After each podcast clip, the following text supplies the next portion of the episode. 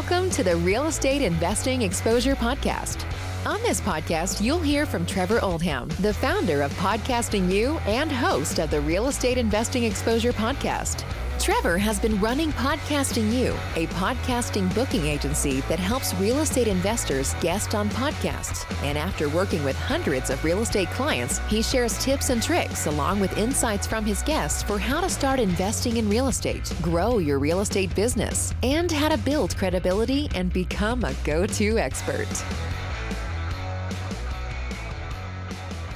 Hey, everybody. This is Trevor from the Real Estate Investing Exposure Podcast. And today on the show, we have Phil Capron. Phil served honorably as a naval special warfare combatant craft crewman, where he spent his days jumping out of planes, shooting and manning the radios on small, fast boats that take Navy SEALs and other special operations personnel to and from their missions in non permissive or denied areas of the world. During his time in service, Phil realized that real estate was something he had a passion for and can help others, so he committed to pursuing it further. He took a real estate license course while still in the Navy, and upon separation in 2012, immediately went to work selling his military buddies' homes as they transferred to and from Virginia. In 2019, Phil penned his first book, Your VA Loan, and How It Can Make You a Millionaire, in an effort to educate more military members and veterans about real estate. Following dozens of brokerage transactions and flipping dozens of properties, he decided to start buying larger properties to sustain. Phil has sponsored over 500 apartment units across eight projects with great results. He realized that the early deals only allowed very wealthy people to participate, which always bothered him. Fortunately, Phil used that bias to fuel the first 100% veteran owned and operated fund backed by real estate, Mission First Capital. Phil prides himself on creatively finding win-win solutions for complex problems and credits his time in the military along with his tenacious, no-quit attitude and commitment to teamwork. Phil regularly shares his knowledge on real estate podcasts and conferences. Phil, welcome to the show today. Hey, Trevor. Thanks. Happy to be here. And Phil, for our audience out there that's tuning into this podcast and they're learning about yourself for the first time, do you mind just going a little bit further into your background and just give them some context on, you know, how you got started into real estate and, and all that good stuff that comes along with it. Sure. I often joke that I got into real estate the same way as everyone else, which is traveling around the country playing drums for a punk rock band, playing poker professionally for a few years, joining the military and going out for the special operations, and uh, yeah, then finally becoming a real estate agent and flipper. Those are the two real prerequisites. So I, I separated from the Navy in 2012 and dove right into real estate brokerage. Had a really good time with it. Sold a lot of houses, started flipping houses, flipped uh, three dozen, give or take, over a couple of years. And then finally, the light bulb actually went off and I started buying things to keep. And that's what we're here to talk about, I believe, right? yep, exactly correct. And for those people listening, let's say they're in the flipping space and they're doing one to two flips, let's say on a monthly basis, and it's a lot of work. You're sort of working for that income. And it sounds as though you went to sort of more that, that syndication side, raising capital, investing in deals. What was that sort of breaking moment for you where you decided that, hey, I don't want to be flipping these houses and dealing with all that entails. I want to be able to buy, go out and buy a 20, 50, 100 unit apartment complex. And that way to be able to make a little bit money and, and make it a little bit easier and, and have my money grounded. Exactly. So sometimes in life you get lucky, or at least I do. I feel like I've gotten lucky a lot in my life. Certainly not all of it is deserved. What I found is by sort of being in the arena and taking action, you're provided more opportunities to be lucky. So, still working as a real estate agent, still flipping houses. I saw a 13 unit complex at the market, and I thought that one of my buddies and clients would be a perfect match for that, and I could make a nice commission and go about my day. So what happened when I took him over is he didn't really like it. And then in the follow ups with the other real estate agent, he let me know that the seller would be interested in seller financing the deal. And so I asked, well, would he sell it to me? And long story shorter, he did. That deal we could spend the entire show talking about, but I'll just get to the cliff notes. I bought it very creatively. A little over 900,000 was the purchase price. I only used $5,074.01 of my own money and actually just exited that deal after four four-ish years of ownership and made like 215,000. So that was what we'd call a good deal. But the light bulb moment occurred a couple months into owning that. These tenants were mailing me the checks, and it was this whole big ritual. I'd compile them, I'd put them in a spreadsheet, I'd march down to the bank with these checks and money orders to deposit them in 10, 12, 13,000 dollars a month. And I just thought it was the best thing ever. And as the months continued to tick away, so did the checks. And I thought if I can do this with 13, could I do this with 100? Could I do this with 500? And so that's what I've spent the last four years of my life doing is sponsoring over 500 apartment units across eight deals. We've exited four of them uh, and done really well and still hanging on to about 340 units. Looking to actually exit maybe one of those properties, maybe two remaining and then uh, you know sort of get into the next next phase of life for me here, which is uh, operating a Regulation A plus fund. I think that's a great overview on how you sort of got into that first property. But I think a number that really stood out to me, and I'm sure the audience listening, is a number we mentioned five thousand seven hundred and forty-one dollars on a nine hundred thousand dollar property. You know, that's that's that's quite you know that's a very little amount for to acquire that much money and, and leverage. And I'd love for you to walk our audience through how you're able to do that and sort of what that financing strategy looked like on your end. Sure. So, yeah, that could be really valuable for those who are wondering how to make the leap, right?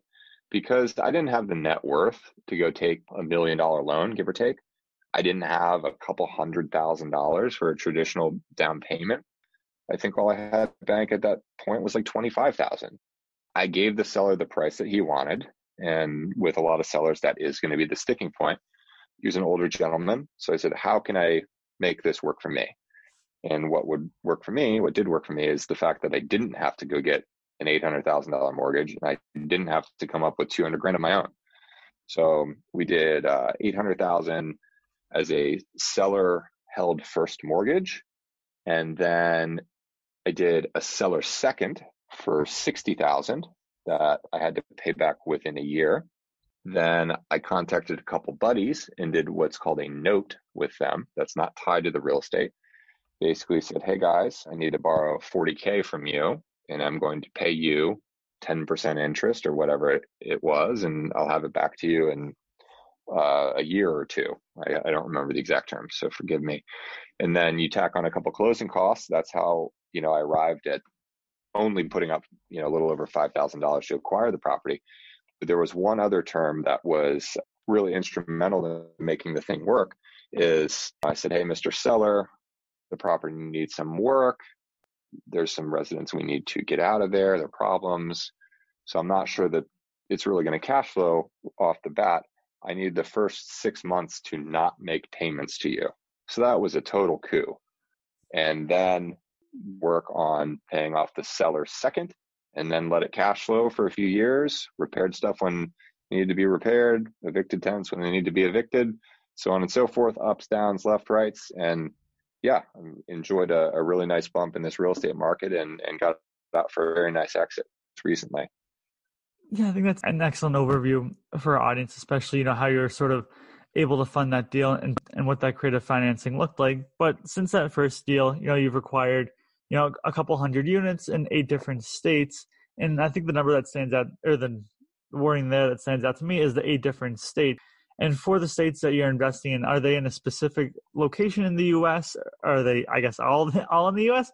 Or is there a market that you're looking so, to? Quick correction: I've done eight deals. Eight deals for a little over 500 units. Yeah, but I'm hyper local to coastal and southeastern Virginia. So that's Norfolk, Virginia Beach, Chesapeake, all the way up to Richmond, Virginia. That's my playground. So mm. for those those listening looking for their first deal, there's some markets that just are going to be hard to make work. New York City, San Francisco, LA might be pretty hard for you to make your first deal there, um, especially if you're coming from limited means. But if you a more normal market, I guess I'd encourage you to hunt where you live because just by existing there, you know more than you think you do. And for these properties that are in Virginia, is there a certain sort of asset class that you're looking at, Class B or, or Class C properties? Is there a certain you know value add strategy that you look to do when you're going in and, and trying to find another deal? Yeah, so all of my stuff is is class C to start. There's some that would be lower end on the class C, maybe even a D, I dare say. And those deals, the numbers can look real compelling on a spreadsheet, but they end up being huge headaches. And then some would be flirting with a B when we find them, and then we'd make them look like a great B when we're done with them. And the the C's that were pretty low end, we'd try to make them closer to a B by the time we were finished. Yeah, I mean value add. It's it's um it's tried and true. It sounds cliche. It's what everyone's looking for. Um, but particularly in this real estate market, it's hard to buy value or buy a yield play. So what I mean by that is, you know, you invest a hundred thousand dollars and you think you're going to get ten thousand back. That would be a yieldy kind of deal. Ten percent cash on cash return is is nice, and and those sure are hard to come by these days. But it is possible to go in and find something that's mismanaged, that there's deficiencies in the physical condition, and to go and to make it look like something new and increase the value that way and thus yield a, a higher cash on cash return. So I think that's what everyone's up to. It's just tough out there these days.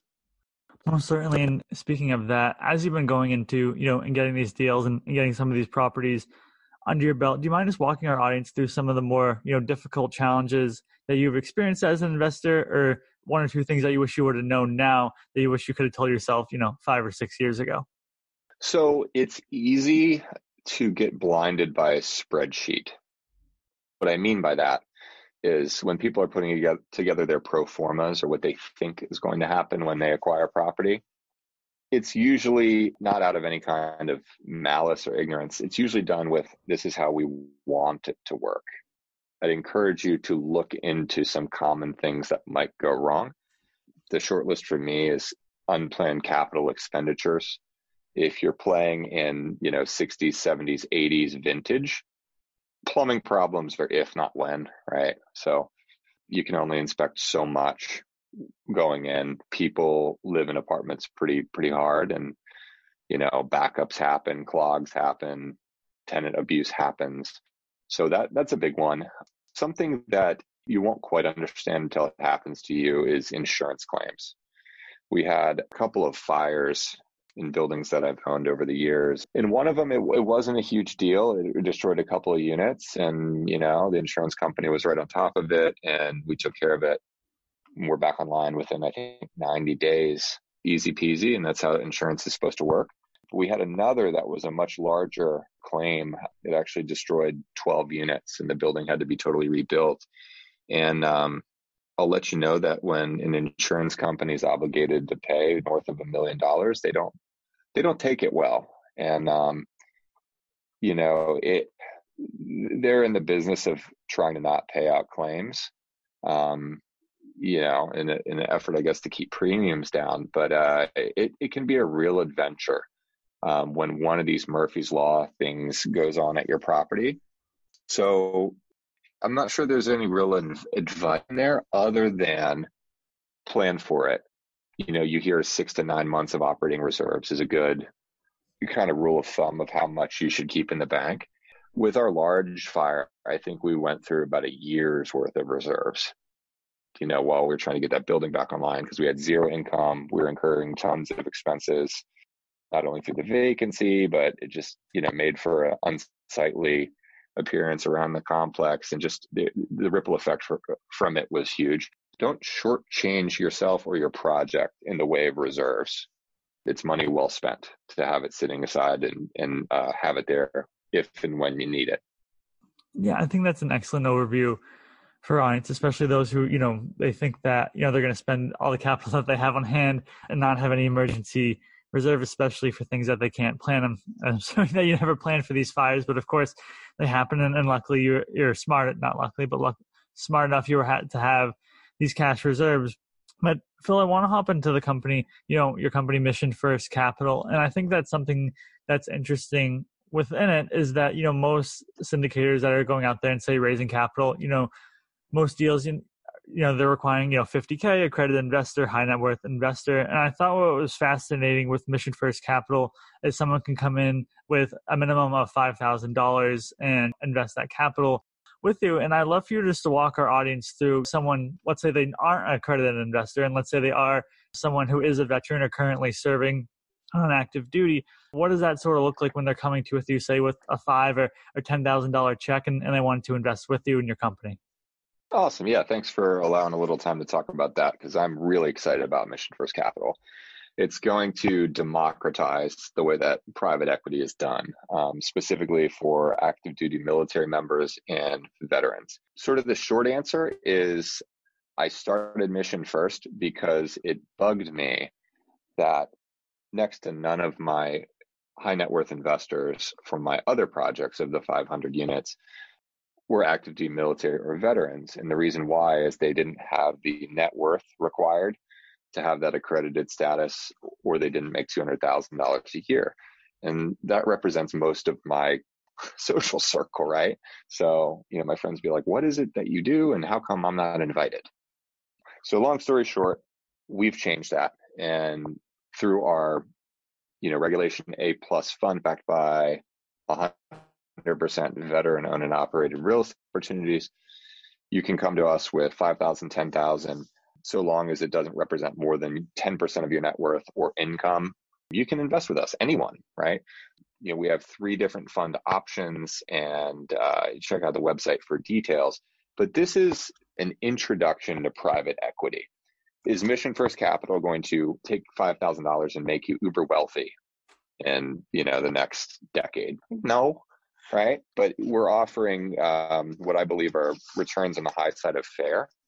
Um, and more importantly, the ability to ride shotgun and take a look at the deals that we're doing with other veterans across a range of asset classes and a range of locales to learn a little bit, a thing or two.